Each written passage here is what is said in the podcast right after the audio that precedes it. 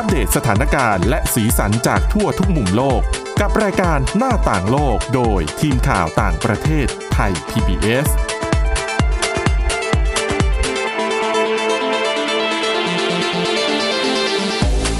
สวัสดีค่ะ ต้อนรับคุณผู้ฟังเข้าสู่รายการหน้าต่างโลกนะคะ มาอัปเดตสถานการณ์เรื่องราวต่างๆ ทั่วโลกค่ะ ทั้งสีสันและข่าวสารที่เกิดขึ้นนะคะ กับทีมข่าวต่างประเทศไทย PBS นะคะ ติดตามฟังกันได้ หลายช่องทางค่ะ ผ่านแอปพลิเคชัน Podcast ค้นหาคำว่าหน้าต่างโลกก็ได้ หรือไปที่เว็บไซต์ www.thaipbspodcast.com ก็ได้นะคะ วันนี้อยู่กันกับคุณทิพย์ตะวันธีรนัยพงษ์และดิฉัน วินิษฐาจิตกรีค่ะ สวัสดีค่ะ วันนี้เรามีสถานการณ์รอบโลกมาฝากเช่นเคยนะคะ แต่ว่าช่วงช่วงนี้ ในเมื่อเราเจอกับวิกฤตการณ์ความขัดแย้งที่ยูเครน ยูเครนรัสเซียก็หึมหึมๆกันค่ะดังนั้นก็เรียกว่าเราก็ เว้นเว้นเรื่องโควิด -19 ไว้สักนิดหนึ่งเนาะค่ะไปโฟกัสเรื่องของการมงการเมืองอะไรกัเป็นนสักประหเด็น่นอยร้อนที่ไม่พูดถึงไม่ได้ไงเพราะว่ามันก็ถูกจับตาไปทั่วโลก ส่งผลกระทบกับเราได้มากกว่าที่คิด ไม่ว่าจะเป็นน้ำมันเอยอะไรเอยนะราคาเชื้อเพลิง ถูกต้องค่ะ แต่ก่อนจะไปถึงยูเครน การเมืองแถบๆนี้ก็ยังร้อนแรงร้อนอยู่เช่นเคย ใช่หนีไม่พ้นเรื่องของเพื่อนบ้านของเรานะคะค่ะเมียนมานั่นเอง เพราะว่าในวันนี้ล่ะ ที่จะมีการประชุมรัฐมนตรีต่างประเทศ อาเซียนอืมคือก่อนหน้านี้ถ้าไปดูท่าทีของกัมพูชาเนี่ยจากการที่สมเด็จฮุนเซน นายกรัฐมนตรีกัมพูชา เคยไปเยือนค่ะเมียนมาเข้าไปพบพลเอกอาวุโสมินอองหลายด้วยอะนะคะ หลายๆ คนก็มองว่า เอ๊ะแบบนี้จะเป็นสัญญาณที่ดีหรือเปล่ากับการที่เมียนมาจะกลับเข้ามานั่งเก้าอี้ประชุมอาเซียนอืมคือ กัมพูชาจะเปิดให้ตัวรัฐบาลทหารส่งคนมานั่งประชุมด้วยหรือเปล่า ค่ะ เออ ล่าสุดนะคะก็เป็นการยืนยันแล้วล่ะ จริง ๆ กัมพูชาเขาออกมายืนยันตั้งแต่เมื่อวานนี้ ก็คือว่าทางเมียนมาจะไม่ส่งผู้แทน มาร่วมการประชุมรัฐมนตรีต่างประเทศอาเซียนที่จัดขึ้นในวันนี้นะคะ เวลาไม่ส่งมาเนี่ยหมายถึงว่าไม่เชิญหรือว่าไม่ให้มา ไม่ใช่อย่างนั้นใช่ไหมเขาบอกว่าคือจริงๆอะกัมพูชา ในฐานะประธานอาเซียนนะ เขาบอกว่าไม่ได้ไม่เชิญ ก็เชิญแต่ขอให้เมียนมาส่ง ส่งผู้แทนที่เป็นที่ไม่ใช่ผู้แทนทางการเมืองอะเหมือนเหมือนรอบที่แล้วช่วงเดือนตุลาคมอ๋อที่บอกว่าประชุมสุดยอดผู้นำอาเซียนน่ะ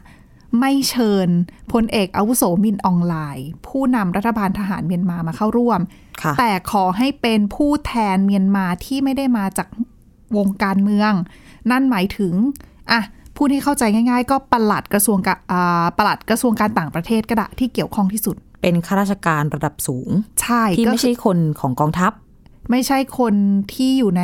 ก็อาจจะไม่ใช่ข้าราชการการเมืองเอางี้ดีกว่า ไม่ใช่คนที่กองทัพแต่งตั้ง แล้วรู้สึกว่ามีความเชื่อมโยงกับทหารถูกไหมประมาณนั้นปะถูกถูกค่ะ เป้าหมายก็คือเพื่อแต่ให้คืดูอเป็นถ้ากลางให้เรามอง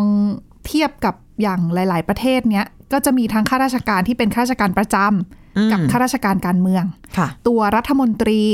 คือข้าราชการการเมือง เพราะว่าได้รับการแต่งตั้งมาโดยรัฐบาลถูกไหมคะอืมเออแต่ข้าราชการประจำก็จะเป็นในสายงานที่เขาเติบโตมาในกระทรวงนั่นแหละค่ะ ซึ่งอันนั้นเนี่ยก็ส่วนหนึ่งเขาก็มองว่าไม่มีความเกี่ยวข้องกับทางรัฐบาลทหารเมียนมาอืมก็เลยมองว่าดูจะชอบทำมากกว่ากับการที่จะได้รับเชิญให้มาเข้าร่วมอืมการประชุม เพราะพูดง่ายๆข้าราชการการเมืองที่คุณทิพย์ตะวันบอกก็หมายถึงเป็นคนที่ กองทัพแต่งตั้ง และมาจากการรัฐประหาร ใช่เขาก็จะมองว่าอะไม่ชอบทำแล้วก็ถูกอาจจะถูกคอรหาได้ เพราะว่าก่อนหน้านี้ทางกลุ่มที่เป็นเอ่อฝ่าย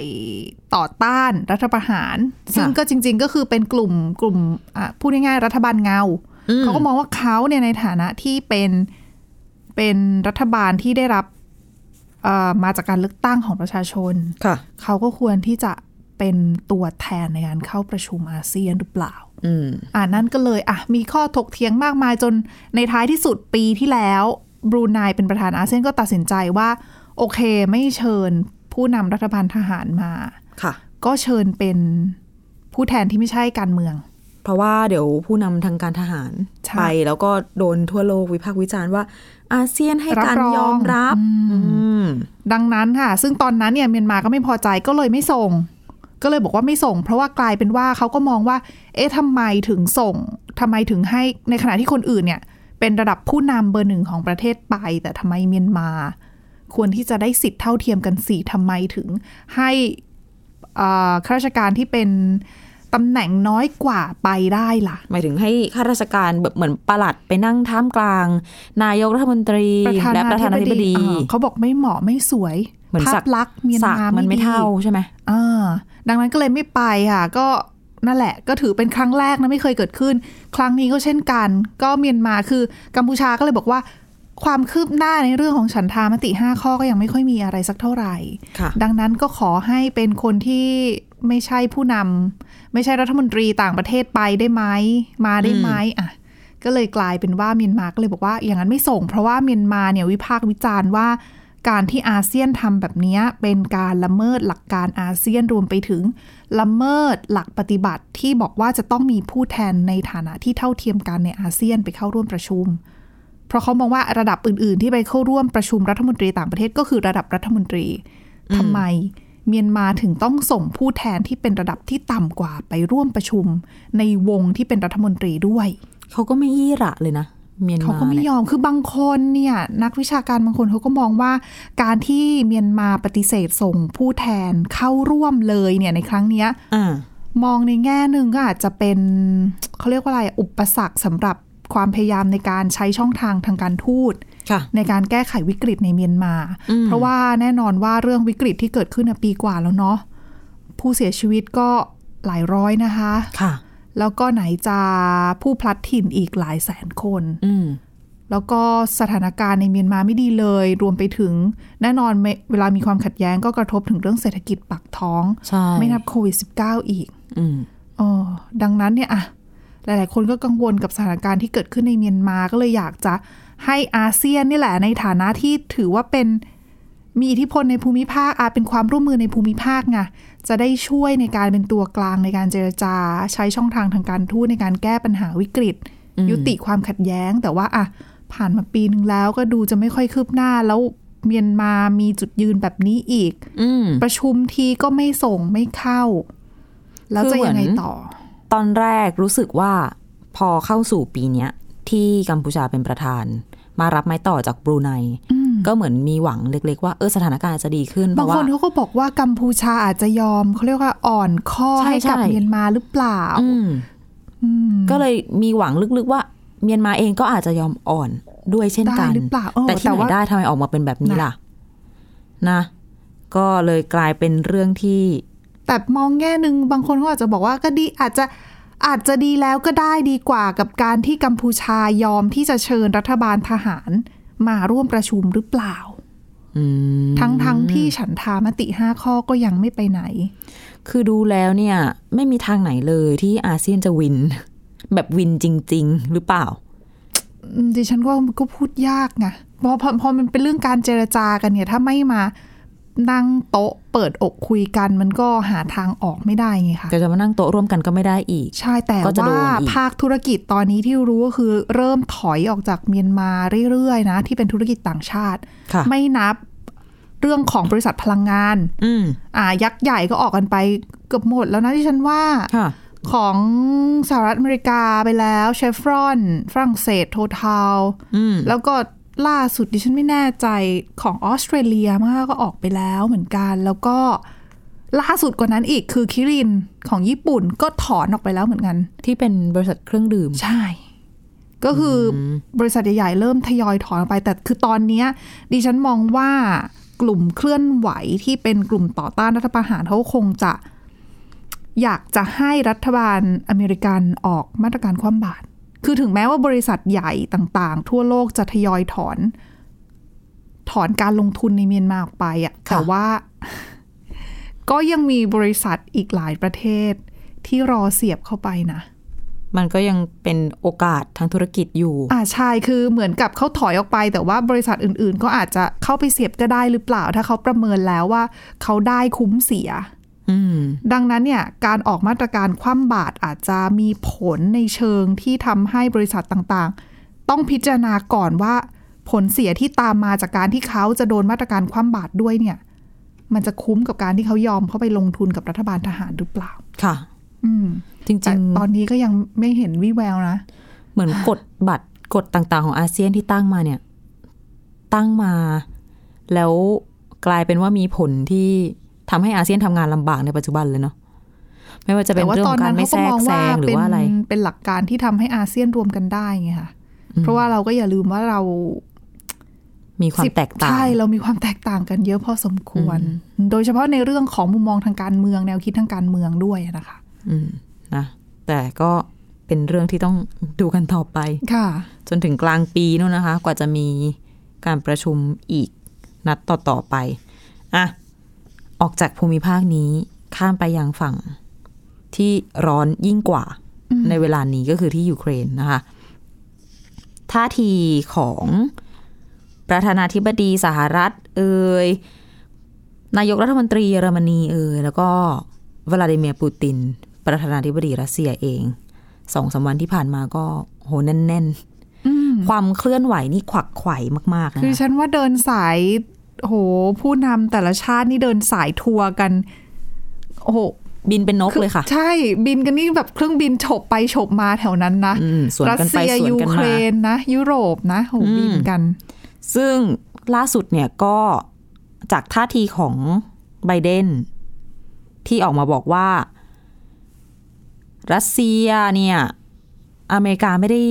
มีความมุ่งร้ายประสงค์ร้าย อยากจะประทุษร้ายอะไรชาวรัสเซียนะ แล้วก็สหรัฐกับเนโตเนี่ย คือเรียกว่าอะไร ไม่ได้มีเจตนาจะโจมตีรัสเซีย ไม่ได้จะเอาขีปนาวุธอะไรต่างๆ นานาไปไว้ในยูเครน แล้วก็ไปเป็นภัยคุกคามต่อรัสเซียแต่อย่างใดนะท่าทีนี้หลายคนก็มีการตั้งข้อสังเกตมาว่า อันนี้คือ ถือว่าไบเดนเนี่ย ยอมอ่อนข้อลงบ้างแล้วหรือเปล่า หลังจากที่วลาดิเมียร์ปูตินบอกว่า ไม่ต้องการสงครามในยุโรป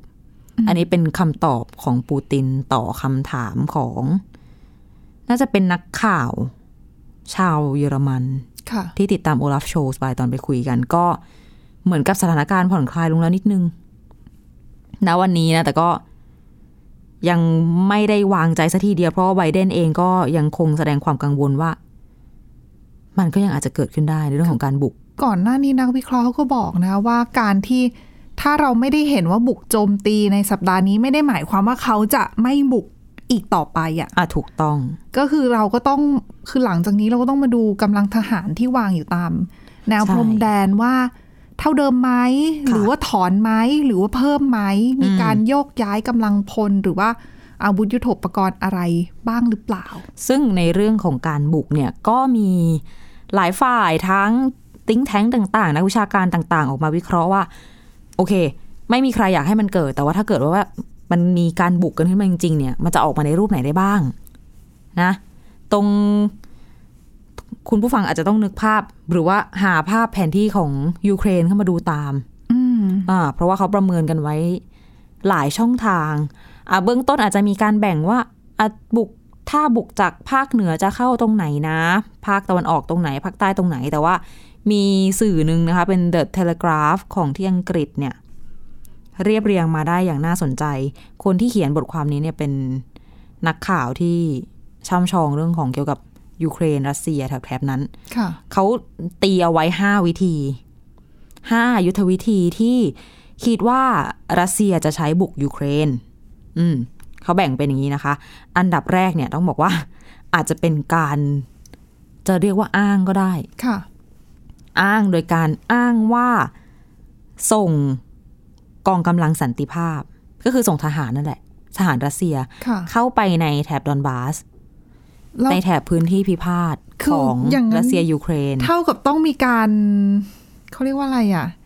สร้างสถานการณ์ด้วยหรือเปล่าไม่งั้นจะส่งกองกำลังสันติภาพได้ยังไง หรือส่งว่าได้ เพราะว่าตรงมันนั้นเป็นเป็นพื้นที่ความพื้นที่ขัสู้ดรบแย้งไงดิฉันเข้าใจในแนวคิดนี้นะ แต่ว่าเรื่องสร้างสถานการณ์อะ ก็มีข้อมูลข่าวกรองเตือนไว้เหมือนกัน แล้วก็เตือนมา ไม่ใช่เพิ่งเตือนเดือนนี้ จริง ๆ ไปค้นดูเตือนตั้งแต่ปลายปี เอาเรื่องไหนก่อนดี เลือกไม่ถูกเลย อะอย่างเรื่องกองกำลังสันติภาพเนี่ยค่ะก็อาจจะเป็นการส่งเข้าไปในพื้นที่แถบดอนบาสแถบตะวันออกของยูเครน ซึ่งเป็นพื้นที่ที่อยู่ภายใต้การปกครองของกลุ่มแบ่งแยกดินแดน แล้วถ้าเกิดว่า รัสเซียทำแบบนี้เนี่ย อาจจะวางใจได้นิดนึงว่า โอเค ถ้าใช้วิธีนี้อาจจะไม่ได้มีการบุกไปโจมตียูเครน แบบบุกถล่มทลายทั้งประเทศ เพราะว่าอาจจะถือว่าอะอยู่แค่บริเวณนี้แหละลุกล้ำเข้ามาละ โดยที่ คือไม่ได้จัดการทั้งประเทศยูเครนนะ แต่สามารถจัดการสร้างแรงกดดันยูเครนได้ สร้างแรงกดดันเนโตได้ว่า อืม คุณต้องถอยนะ เรื่องของการจะไปจอยกันไปร่วมอะไรกันเนี่ย แต่ขณะเดียวกัน พื้นที่ตรงนี้ก็ยังมีความกังวลเหมือนกันว่าถ้ารัสเซียใช้วิธีนี้ ก็อาจจะกลายเป็นเหมือนฐานที่มั่น ให้รัสเซียใช้กระจายกำลังจากบริเวณ พื้นที่พิพาทตรงเนี้ยต่อยอดเข้าไปบุกส่วนอื่นๆของยูเครนได้ก็ด้วยเช่นกัน แต่ว่าทางยูเครนจะยอมเหรอคะ เรื่องของดอนบาสนี่ไง อืมอาจเพจะราะต้อเดิงมตอนนี้ก็ยังยังสู้รบกันอยู่ ถูก ซึ่งยูเครนก็ยังไม่ยอมนะคะซึ่งการประทะก็ยังคงเกิดขึ้นอยู่เรื่อยๆ นะ บริเวณเนี้ย ไม่รู้เหมือนกันผู้เสียชีวิตด้วย เยอะด้วยนะสะสมเนี่ยใช่ค่ะจำนวนคือวันมากก่อนเหมือนที่ฉันเห็นข่าวว่ากรีซก็เพิ่งมี คือมีพลเรือนของกรีซไปเสียชีวิตตรงนั้นด้วยจากการที่โดนทหารยูเครนอืมสังหาร แล้ว ดิฉันว่าจะยอมไม่ยอมอาจจะขึ้นอยู่กับว่ารัสเซียทำอะไรมากแค่ไหนหรือเปล่า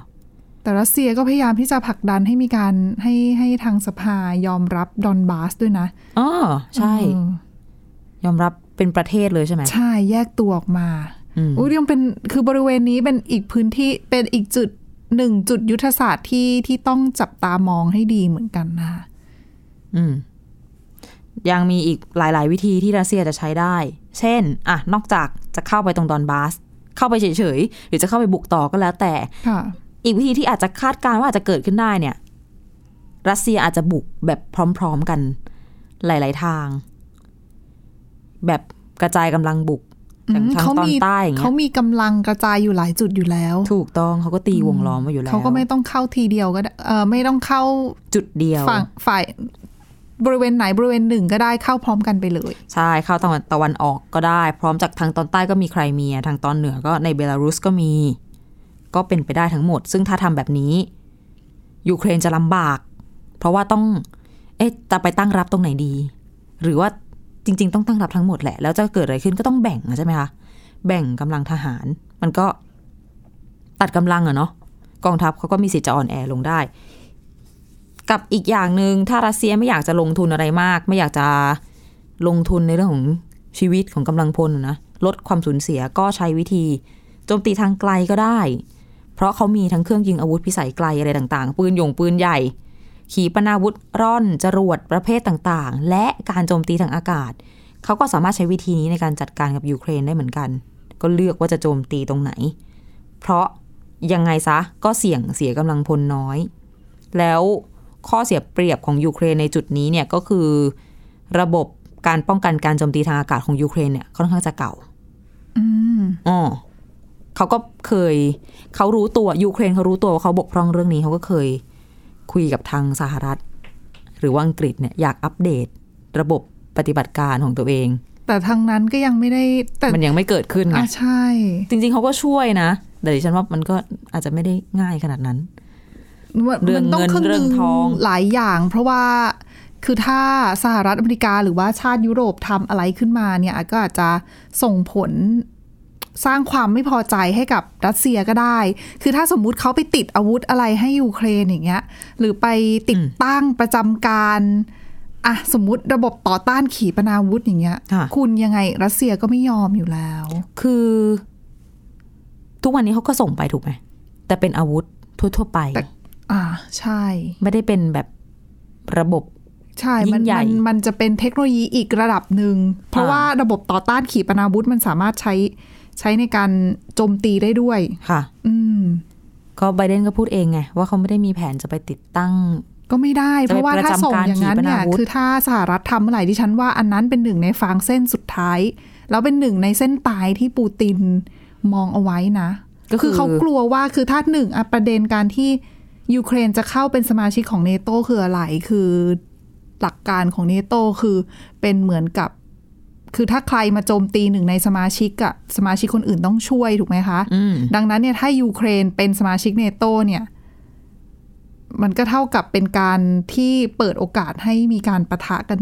เกิดขึ้นได้ถ้ารัสเซียจะทำอะไรดังนั้นเนี่ยรัสเซียก็อาจจะมองว่าถ้าจะทำอะไรก็ควรที่จะทำก่อนที่ ยูเครนจะเข้าเป็นสมาชิกของเนโตเพราะปัจจุบันเนี่ยการส่งทหารอะไรต่างๆ ไปช่วย ก็จะสังเกตเห็นได้เขาส่งไปไหนอะโปแลนด์เขาส่งไปยูเครนไม่ได้เอ่อใช่เขาส่งไปไม่ได้เขาส่งไปได้แค่เนโตเท่านั้น ถ้าเขาส่งทหารไปยูเครนหรือถ้าเขาส่ง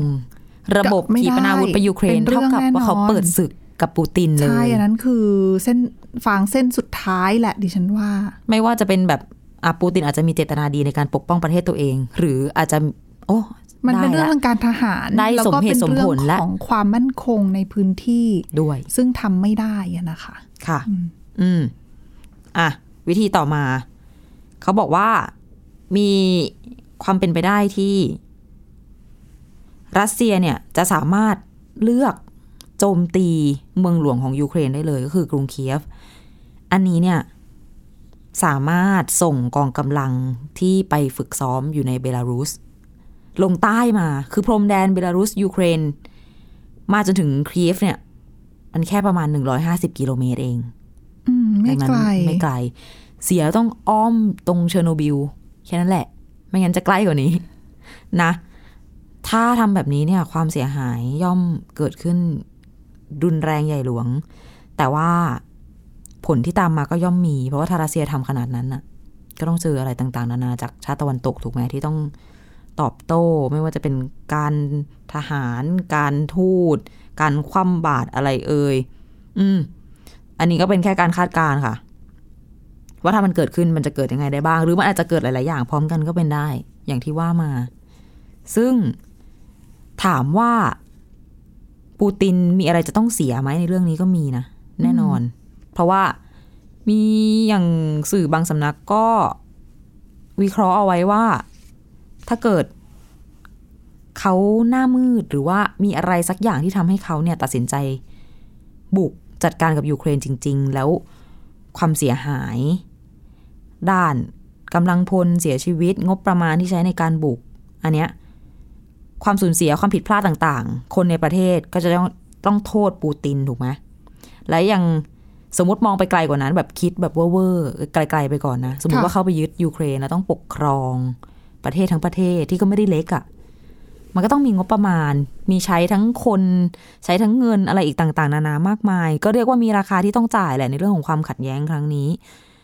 ย่อมส่งผลกระทบต่อความเชื่อมั่นในตัวปูติน และอนาคตในการเรียกว่าอะไรดำรงตำแหน่งเป็นผู้นำประเทศหรือเป็นมาตั้งเท่าไหร่ยี่สิบกว่าปีน่าจะเป็นไปอีกหลายปีด้วย แล้วก็จะเป็นไปอีกหลายปีด้วยนะ ซึ่งอะ ตรงนี้ก็เป็นจุดที่ ต้องเรียกว่าเป็นการตัดสินใจที่เป็นครั้งใหญ่ครั้งสำคัญของปูตินแต่เขาบอกว่ามองไปคุยคือสำนักข่าวต่างชาติหลาย ๆสำนักเนี่ยเขาก็ไปคุยกับคนรัสเซียเองที่อยู่ในกรุงมอสโกนะอืมว่ารู้สึกยังไงกับเรื่องข่าวของว่ารัสเซียจะบุกยูเครนหรือเปล่า เพราะก่อนหน้าเนี้สองสามวันก่อนหน้าเนี้ย โอ้โห คือเอาเอาจริงๆคือตั้งแต่ปลายสัปดาห์ที่แล้วอะค่ะ บรรยากาศมันตึงเครียดมาก แต่ละประเทศทยอยออกมาอพยพนักการทูตบ้างละ ปิดสถานทูตบ้างละอืมขอให้คนพลเรือนของตัวเอง พลเมืองของตัวเอง ออกจากยูเครนทันทีบ้างละ เพราะว่าจะถูกโจมตีแล้ว แบบเนี้ย คือสถานการณ์ตึงเครียดมาก ๆ แต่สื่อไปถามชาวกรุงมอสโก เขาก็ไม่ได้สนใจประเด็นนี้นะ เขาก็มองว่าอืมก็ไม่ได้มีอะไรดีคือตะวันตกตื่นตูมกันไปเองหรือเปล่า ซึ่งเขาบอกว่าความเห็นในลักษณะเนี้ยไม่ใช่แค่เฉพาะคนที่สนับสนุนวลาดิเมียร์ปูตินเท่านั้นนะคะค่ะคนที่เป็นฝ่ายต่อต้านหรือว่าไม่สนับสนุนรัฐบาลรัสเซียเองเนี่ย ก็คือคนที่บางทีอะออกมาเดินขบวนประท้วงขับไล่ปูตินอย่างเงี้ยอืมอ่าก็มี แต่กลุ่มคนเหล่านี้ถึงแม้จะไม่เห็นด้วยกับรัฐบาลรัสเซีย แต่เขาก็มองว่าตะวันตกอะเวอร์ไปหรือเปล่าอืมรัสเซียคงจะไม่ขนาดนั้นหรอกอะไรแบบเนี้ย พูดถึงเรื่องนี้แล้วนึกถึงผู้ช่วยทูตของรัสเซียประจำยูเอ็นค่ะ ที่ออกมาบอกว่าอ๋อตะวันอาจจะต้องหาหมอ เขาพูดอย่างนี้เลยใช่ไหม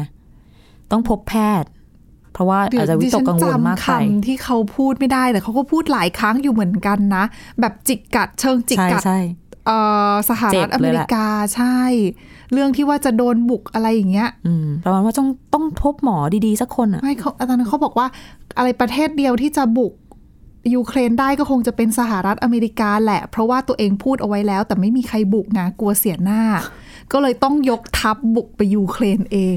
แหม่ประมาณเนี้ย เจ็บเจ็บโอ้คันคันแต่ดิฉันจำคำพูดที่แบบ